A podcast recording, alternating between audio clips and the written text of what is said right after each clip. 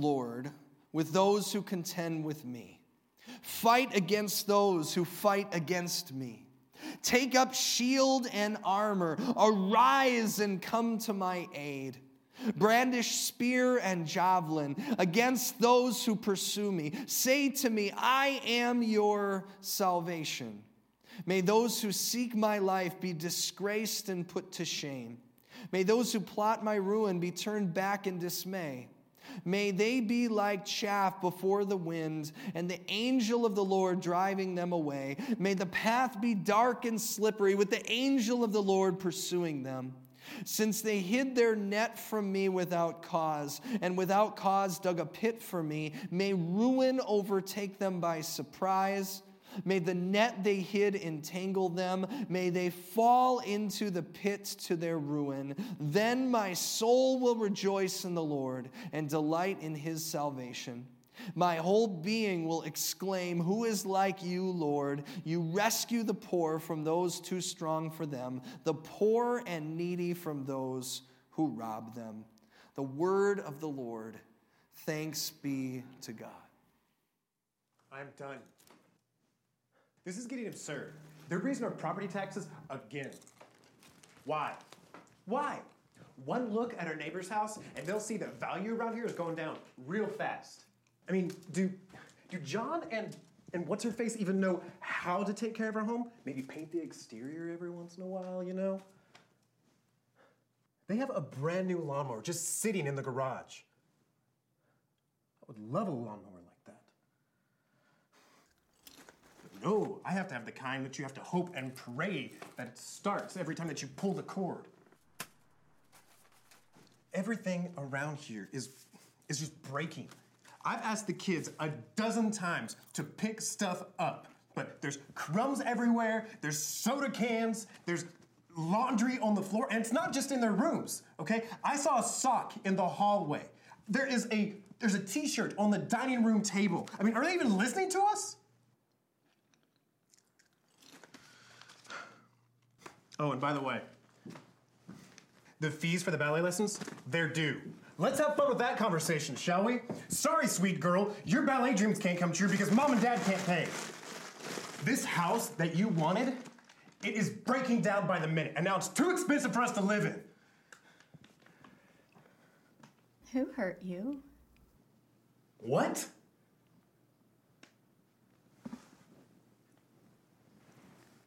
Who hurt you?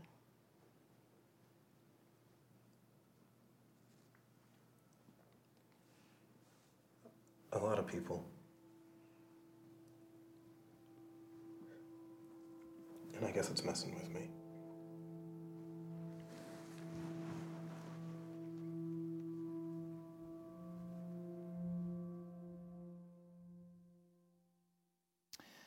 Well, today's the fourth Sunday in our series, Emotional Faith. And today, as Lisa said in the opening prayer, we're talking about anger. Uh, many of you um, might remember our son Carlos. If you came a little early, you might have even seen him sitting in the front pews as our worship team was practicing. He was the subject of my chicken nugget story on Christmas Eve. Um, so, Carlos is three years old, and three is usually the age where a child has a wide enough vocabulary that they can, they can express their wants, they can express their needs, and they can express their emotions. And so, when, when Carlos is angry, he's got this thing right now. He makes sure that everyone knows how he's feeling under no uncertain terms by saying the words out loud I am mad. And you can imagine that it's really cute. and we always smile and we want to laugh, but we don't laugh because if you laugh, it just makes him even more angry. And, and, and I try to remind myself during these times that, that I wish my three year old wasn't angry, right? Like nobody wants their kids to be mad. But I also know that as he learns how to express this real emotion inside of him, it's only going to get more complex as he grows. There's going to be a day where Carlos is a teenager, and teenagers typically don't just say, I am mad, but hormones and puberty usually contribute to the situation. And I am mad is followed with door slamming and fist pounding and, and stomping and screaming to the point where you're a little bit embarrassed that if a window is open, the neighbors might have heard and wondered what was going on inside your house. And I'm not just talking about the screaming and door slamming and, and, and stomping that comes from the kids, but what about when the parents respond to the screaming and stomping and door slamming with more screaming and more stomping and more door slamming, responding to the anger with more anger? And I'm looking at all of the parents of teenagers right now in person, and nobody wants to make eye contact with me because I get it. We're in the same place. Anger is a powerful and it's a complicated emotion. And yet, what we've been learning throughout this series, if you're here for the first time, is that every one of our emotions happiness, anger, fear we can trace every single one back to God. We learn something about God when we feel emotions because God is an emotional being as well and experiences some of the same things we do in happiness and grief and yes, even anger. If you go through the Bible, there are several examples, uh, just countless examples of God's anger as well as the anger of many other people. Some who express it in healthy ways, some people who express it in very destructive ways.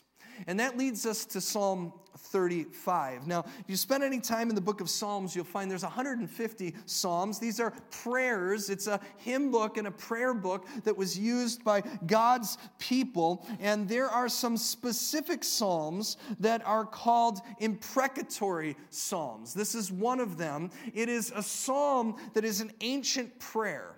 And it's a prayer that's written by a person who is crying out to God from a place of anger. And, and not a place of, of anger like three year old Carlos saying, I am mad, but more of a prayer that's specifically saying to God, Take my enemies down. And it's the kind of anger that we all feel but we don't quite know what to do with. And that's why, if, if most of the scripture that you've heard over the course of your life is scripture you've heard in church, you may not have heard any of these Psalms because they're complicated and they make us uncomfortable. But, but I also hope that they help us too, because they're psalms that are directed to God in such a way that is constructive because they invite God into the moments of anger. Imprecatory psalms like this psalm should make us feel more human, not shame, knowing that we are not alone in our anger and that our anger can serve a godly purpose. Of all of the emotions, when I think about anger, it may be the most effective calibration tool to show us whether our hearts are aligned with God's or they're aligned with something else. How we feel, what makes us angry, what we do when we're angry gives us a window straight into our hearts. And yet, a calibration tool is only as useful as the scale that's used to evaluate against so that we know where we stand. And so, our goal today is going to be to define what anger is from a biblical perspective. And I'm going to give you the definition at the very beginning. Anger is our natural response to injustice. Anger is our natural response to injustice perceived or real. Here's what I mean when someone pulls out in front of you in traffic and they proceed to drive 10 miles under the speed limit and you have places to go and people to see, it makes you mad, right? You get angry. And it's because this is an injustice. There's a speed limit, right? And I know it says limit, but we all know it means that's the minimum speed everybody should be going, right? Like maybe five miles over, but certainly not 10 miles under. We do this in lots of places. But you know, and I'm sharing a funny example, we all have that example in our own lives, right? I share this because the first thing we need to do in a moment when we're angry, if anger is our natural response to injustice, perceived or real, is, is you got to stop and ask yourself a question. And the question is this Is my anger rooted in a perceived or a real injustice? Most of the time, if somebody pulls out in front of you and they're driving a little slow, is that a real injustice? Is the root of all evil in the world all, all on the shoulders of people that drive 10 miles under the speed limit? Some of you are late to church and you're like, yes, it is. Most of us realize that's not the case. When my three year old gets angry, Carlos, he's only three. And so oftentimes he is angry because he doesn't realize that the situation he's angry about is not an injustice at all. He thinks it's an injustice, he perceives it to be an injustice, but it's not. For example, again, chicken nugget story. Here's a pizza story. Carlos loves pizza because his father loves pizza, okay? He's acquired his, his taste of pizza. And Carlos loves to eat as many slices of pizza as he can possibly get. And so, just like me. And so, what happens is, of course, after a couple slices of pizza, my wife Alyssa tells Carlos and daddy, You don't get to have enough or any more pizza. And Carlos will look at us, I'm not kidding, and he will say, I am mad. He will say, I am mad. And then I look at Alyssa and I say, I'm mad too. No, I'm just kidding. Now, Carlos, is, is, is he really mad in that moment? Three year old Carlos, is he really mad in that moment? Yes, he is really mad in that moment, but is that an injustice?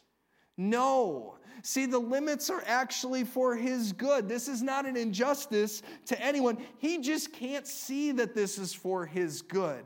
He just can't see it all. And heck, I'm, I'm 12 times older than Carlos, and sometimes I can't see the same truth either. There's a, a story that I read that, that kind of drives this point home. It was in the devotional I was reading this week. It's retold by Pete Scazzero. It's an ancient Chinese parable. And it's about a, a, village where there was a boy and a father, and they lived together, and they just had each other, and they had this one horse. And the horse ran away. And everybody in the village came to them, and they, they lamented over this great loss. And the father was very wise, and so he said to them, How do you know that this isn't a blessing? And a couple of weeks went by, and, and lo and behold, the horse came back. And the horse didn't come back by itself, but the horse brought with it this magnificent stallion. And everybody was amazed at this incredible fortune. But the father, who was wise, said to the people who were celebrating, How do you know that this isn't a disaster? Well, the young boy loved riding this magnificent horse and was able to tame it, but it was a wild stallion. And so from time to time, it would buck and it threw him off. And there was one moment where it threw off the boy, and the boy literally broke his hip. And so the people of the village came around and they, they lamented over the terrible luck of the boy and his father. And once again, the wise father said, What makes you so sure this isn't a blessing? And a year went by, and their area of China was invaded, and every able bodied boy, every man, was armed and sent into battle. And it was such a bloody battle that nine out of ten of the men who went died. And it was only because the son was lame that he was able to survive and he was able to take care of his father, and they could take care of each other until he was old. Now, it's a parable, right? But the point, of course, is, is that we don't always know how the events of our lives are connected. And how often do we get angry in the midst of it when we have a woefully limited perspective of what is actually going on? And is that not a parable for our life today? Is that not what so many people are doing right now, right? Right? Everything seems to just trigger this, this emotionally angry response. Everything is an injustice. And this is why Jesus' brother James calls us to a very practical standard when it comes to our anger. anger. Uh, James 1:19, he says, "Dear brothers and sisters, take note of this. Everyone should be quick to listen, slow to speak, and slow to become, say it with me, angry, because human anger does not produce the righteousness that God desires." Now, notice something, and I'll say this over and over again. Anger itself is not the sin. Anger itself is not the sin. Anger that can be traced back to its unaltered source, which is God, is a good thing. It's a natural thing. It's actually not natural to not get angry, right? If somebody you love has been a victim of injustice, if you have been on the receiving end of an injustice, the natural response is to get angry. Anger that destroys is the kind of anger that we can trace back to something that we're responding to, and we think it's an injustice when in reality we don't realize that we just have a very limited perspective. And so I look at that verse and I look at the word slow. And when you look at even, there's, there's another place where, where it's used in the, in the Gospels. It could be translated as kind of this idea of uncertainty and even foolishness, as if to say that when we're angry, our first response should be to approach the anger with great humility and question. To ask ourselves, what is this? Where is this really coming from? And, and to be mindful of Isaiah 55, right? Where the Lord declares, My thoughts are not your thoughts, my ways are not your ways. As the heavens are higher than the earth, so my ways are higher than your ways, and my thoughts are higher than your thoughts. We don't know what God's doing. And so we need to be careful with our anger. Do not sin in your anger. When you are angry, do not sin, Scripture says.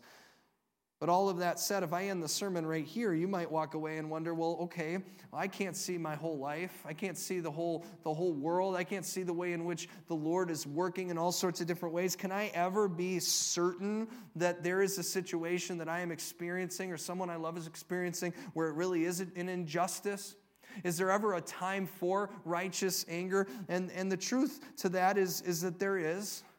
Like if you saw a young child being abducted by a stranger, if you watch a, a, drunk driver risking the lives of others on the road, if there's a disgruntled customer in the, in, the, in the booth next to you in a restaurant and they're reaming out the poor young waitress, you don't need a Bible verse. You don't need a sermon. You don't even need more than a split second to know what you already know, and that's that this is wrong. There are things that are wrong.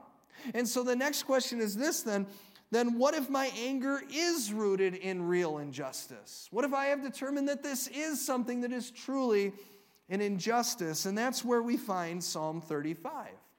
Psalm 35 is, is a psalm of King David. We don't know the specific circumstances, and I think that might be helpful because it might help us apply it to our own circumstances. We know a couple of things. We know that David is being pursued by enemies, and we know that in this situation, he is trying to get out of something where he has done absolutely nothing wrong. He is a victim. And, and to understand a little bit of what that looks like for him in this situation, look at the verses just after our reading. Verse 11, he writes, Ruthless witnesses come forward. They question me on things I know nothing about. So he's caught up in a judicial process that's corrupt. Verse 12, he says, They repay me evil for good and leave me like one bereaved. Yet when they were ill, I put on sackcloth. When they were sick, I humbled myself with fasting. When my prayers returned to me unanswered, I, when they didn't get better, I went about mourning as though I was mourning for my friend or my brother. I bowed my head in grief as though weeping for my mother. But when I stumbled, when I tripped, they gathered in glee. Assailants gathered against me without my knowledge. They slandered me without ceasing. Like the ungodly, they maliciously mocked me. They gnashed their teeth at me. And so here's the situation we find ourselves in. David has been very good to the people that are now threatening his life. I would even describe this as, as, a, as a group of people that David has loved that he's poured himself out for. When they were sick what did he do right? Right he, he prayed for them he humbled it. This, this, image of sackcloth and fasting is humility, right? He humbled himself in order to help them. And then when things didn't improve, he says that the way he empathized with them was as if it was his own brother or friend or mom. He says that I was so mourning for what they were going through that I was mourning as if it was my own mother who was sick. And then he stumbles. These are the people he's poured himself out for. He stumbles and they laugh. And they kick him while he's down. And they talk about him behind his back. And they ruthlessly pursue him. And I'm, and I'm reading all of this and I'm thinking to myself, I can relate to this because isn't it true that the very people that we have poured our own love into, that we have sacrificed for, that we have humbled ourselves in the midst of, aren't those the very same people who have the greatest potential to hurt us? Aren't those the very same people who have the greatest potential to cause us to be angry, that have the greatest capacity to do harm in our lives? It could be family, it could be a spouse, it could be a parent, it could be someone who was a friend and they've turned on you. That's what we have here. That's what's going on in Psalm, Psalm 35. It's, it, it's, it's an utter injustice. David is the victim, and I don't have to tell you that his response is correct and natural and not sinful. He is angry. And so, so what, is, what does Psalm 35 teach us about our own situations like this when we find ourselves victim just like him? Well, when your anger is rooted in real injustice, what we learn is don't be angry alone. God is actually angry with you. God is angry with you. See, the reason that Psalms like this exist in the Bible, and they're uncomfortable to read, but the reason they exist is because at the root of every single one is a person that's just like you, a person that's just like me, and they're facing a real injustice, and yet they are trusting that God cares even more than they do. And, and this is the prayer that I pray with every parent when they call me, especially parents who call me when their kids are old enough to be out on their own and, and they're victims of an injustice that a parent cannot rescue them from. We pray, and I may have prayed this with you, we pray knowing that God loves your child even more than you do. We pray knowing that God cares more about the injustices of those you love and their being victims than you do. At the root of every single one of these prayers, Psalm 35 shows us that David trusts that God cares even more than he cares himself and has the power in these circumstances to do something about the injustice. And, and we know this on a human level. When you have been hurt and harmed, your desire, right, is to turn to someone someone you love and someone who loves you and vent to them, isn't it? You turn to someone who you know cares about you and you tell them, and I know, I know that can cross an unhealthy line, but there's something actually really good about having those kinds of relationships, being able to share your frustration with a spouse or a trusted friend who doesn't just care enough to listen to you, but because they love you, when they hear your anger, they get mad too. They're willing to actually sit with you in the midst of it, right? They might even be willing to walk with you on that journey, sit beside you as you have to say and do difficult things. I mean, at a human level, we know this. When we're mad, when we've been the victim of an injustice, we turn to someone else. Well, for people of faith, we know that not only are we not alone, hopefully, God puts other people in our lives, but we know most of all that God wants to be that person.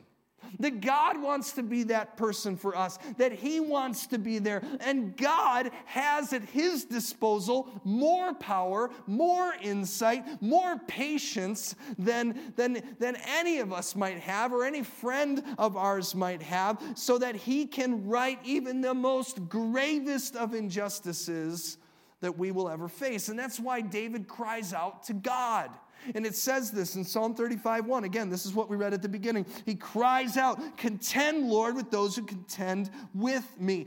Fight against those who fight against me. Take up shield and armor. Arise and come to my aid. Brandish spear and javelin against those who pursue me. Say to me, I am your salvation. He is praying. And he is not just praying Will the Lord give me peace? He is not just praying, Will, will God build a hedge of protection around me? This prayer is not that prayer. This prayer is God, they've done me wrong. Take them down. That's what this is. Take them down. And then it trans in, in case you're like you're laughing at me because you're like that's not what it really says. Let's look at the picture that he then paints in his prayer. Look at this. Verse 5. He says, "May my enemies be like the chaff before the wind, with the angel of the Lord driving them away. May their path be dark and slippery, with the angel angel of the Lord pursuing them. This is a picture of a God who cares so much about his children that he is literally driving out evil on their behalf. I think about, like, you know, the classic playground argument, right? Little kids get together on the playground, they say, My dad can beat up your dad. You know what I'm talking about, right? There's something inside of you that desires to have someone who's bigger, who's stronger, who can chase down your enemies. David knows that for him, that's God. For him, that is the Father in heaven. And what is the outcome that David wants as a result of all this? He prays that his enemies would fall into the same trap that they've set for him. Verse 7, he says, Since they hid their net from me without cause, and without cause they dug a pit for me, these are traps, may ruin overtake them by surprise. May the net that they hid entangle them. May they fall into the pit to their ruin. And I know we read that, and some of us are like, can I really pray that way? is that okay? Like, doesn't it sound like David is asking God to repay evil for evil? Didn't Jesus say to turn the other cheek like, like this? Like, what's, what's going on here? Here's, it might sound like that, but here's what he's really asking God to do. He is asking God to make a wrong situation right. David has not yet fallen into the trap. He is not praying from the depths of the pit. And so, what he's doing is he's asking God to make everything fair because God is a fair God. He is asking God to bring justice to the injustice. And in this situation, what that means is these people are doing evil things. And instead of those evil things hurting someone who doesn't deserve it, they should be the ones to pay the consequences of their own actions. That's what David is asking for. He's asking for justice. And it's not so that he can then go to the pit and kick them while they're down. He wants this so that he can praise God for being the one that saved him. Look at verse 9. He says, If this happens, right, this is what I'm asking God to do. My soul will rejoice in the Lord and will delight in his salvation. My whole being will exclaim, Who is like you, Lord? You rescue the poor from those too strong for them, the poor and needy from those who rob them. Friends, this is how we pray our anger. This is how we pray our anger. We're slow to be when we get angry we're, we're slow in our anger. Not that the anger is the problem but that we need to proceed with caution. We need to ask questions. We need to, to, to wonder whether or not this is truly an injustice. But when it is when we get angry over real injustices that have been done to us and done to those we love we don't hold back thinking that god does not want to hear those things. We let it out we let it out. We pray to God from the depths of the emotions of our hearts, knowing that God is with you. But that leads me to one last question that you might be wondering as you read this, and that is this is the hardest question. What, what happens when you're the one that made the mistake? What happens when you're the enemy? What happens when you're the one who hurt someone else and they are now angry at you. Or, or, or what happens when you have hurt yourself? Or you've hurt someone else, and the truth is that you're angry at you more than anyone else could ever be. Where does this fit in there? Because the truth is, for every one of these prayers that we can pray and all the injustices in the world, there's Another example of a time when you and I have been guilty of being the person on the other side, right? I mean, King David, who wrote this, that was certainly true, and you can look in the scriptures and find out about it. Like, like his, his, his, cardinal sin that everybody knows about, he, he committed adultery with a woman named Bathsheba.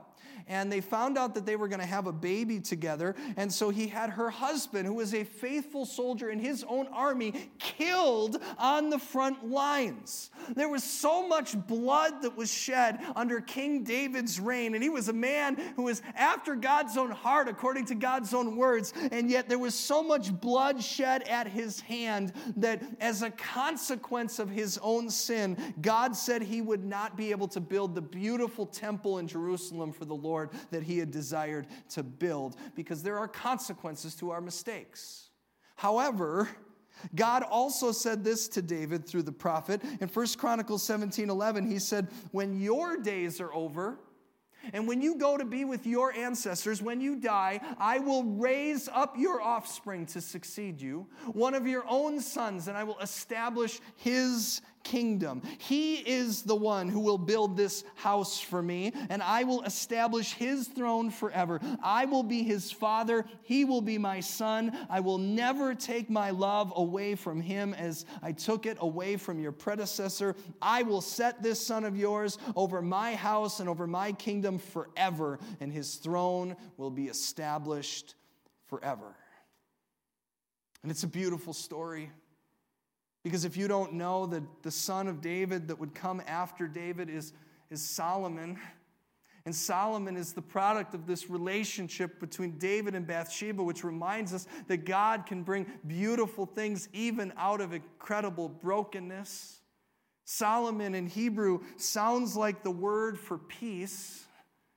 And yet, if you read through Solomon's story, you'll find that that, he followed in his father's footsteps too. He wouldn't be the one to bring peace. And we now know that that's because the son of David that the Lord was really referring to at that time is a son that would come down the line of David. Generations later, it wouldn't be Solomon, his name would be Jesus or Yeshua which literally means God saves. And that is exactly what Jesus came to do when he died on the cross when he bore the injustices that have ever been committed to you and to anyone else upon himself. He bore them all on his own shoulders, all so that someday when he returns, injustice itself will be thrown as far as the east is from the west, and we will never, ever, ever have any reason to be angry ever again. And that is a promise and that is a gift. And it is freely given to all who believe and call upon his name. God is not angry with you, he loves you, he has forgiven you. He has extended his grace and forgiveness to you. And because he has lifted the internal consequences of our injustices and the injustices that have been done to us, we no longer carry that guilt upon ourselves. And it is really important that you don't carry that guilt upon yourself, not just so you stop walking around feeling angry, but there is a purpose. God wants then to use you to go to the other angry people in the world and extend the same grace he has given to you to them as well Paul says it in Ephesians chapter 4 get rid of all bitterness, rage, and anger. Brawling and slander, along with every form of malice, be kind and compassionate to one another, forgiving each other, just as Christ in God forgave you. The only way we can do that is if we receive what God has given us first. And so I want to I want to lead us in a prayer. I want to encourage you if you're at home just close your eyes. Just take a deep breath. Yeshua, God saves. Lord Jesus, we thank you for being the God who saves. And we pray that you would save us.